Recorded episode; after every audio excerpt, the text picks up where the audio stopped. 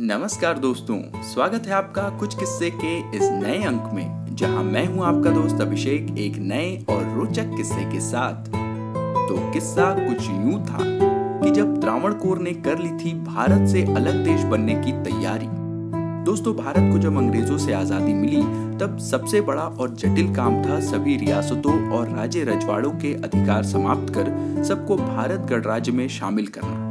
ज़ाहिर है, अपनी संपत्ति, हवेलियाँ, कोठियाँ, शानो शौकत और अधिकार कोई भी राजा छोड़ना नहीं चाहता था किंतु सरदार वल्लभ भाई पटेल की साम दाम दंड भेद की नीति ने सबको मजबूर कर दिया कि वे भारत में ही शामिल हो जाएँ। मगर तमाम प्रयासों के बावजूद कुछ मुस्लिम रियासतें और सुदूर दक्षिण भारत की त्रावण को रियासत, जो अभी के केरल का अधिकांश हिस्सा थी भारत से अलग देश बनना चाहती थी। वहाँ के महाराजा अपने दीवान सर सीपी के कहने पर चलते थे और दीवान ही सभी महत्वपूर्ण निर्णय लिया करते थे। दीवान ने तब इंग्लैंड की सरकार से गुपचुप और अलिखित समझौता कर लिया था कि अगर वे त्रावणकोर को स्वतंत्र देश घोषित करवाने में मदद करते हैं तो भविष्य में इंग्लैंड के मददगार होंगे। क्योंकि त्रावणकोर में तब दुनिया का बड़ा थोरियम और मोनेजाइट का खजाना था। इसलिए ये इंग्लैंड के लिए भी फ़ायदे का सौदा होता कि त्रावणकोर अलग छोटा देश बन जाता, जिससे वह उस पर दबाव बनाए रखकर इस खजाने का भरपूर दोहन कर सके। स्थिति विकट थी और दीवान ने महाराजा को भारत में विलय पर हस्ताक्षर करने से साफ़ मना कर रखा था।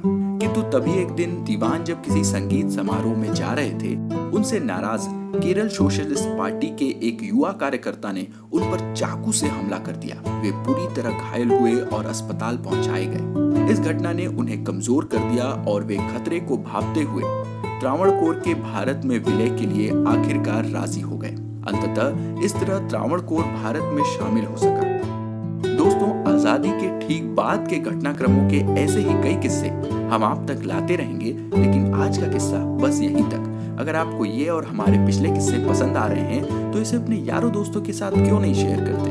अपनी प्रतिक्रियाएँ हमें कमेंट्स के ज़रिए बताएँ, और अगर इसी तरह के और भी रोचक किस्से आप सुनना चाहते हैं तो हमारे चैनल कुछ किस्से को फॉलो या सब्सक्राइब करें और नोटिफिकेशन ज़रूर ऑन कर लें। क्योंकि अगले किस्से में आप सुनेंगे स्वतंत्रता संग्राम के दौर के उन दो शीर्ष नेताओं के बारे में, जिनके बीच वैचारिक विरोध के बावजूद वे बरतते थे भाषा की गरिमा।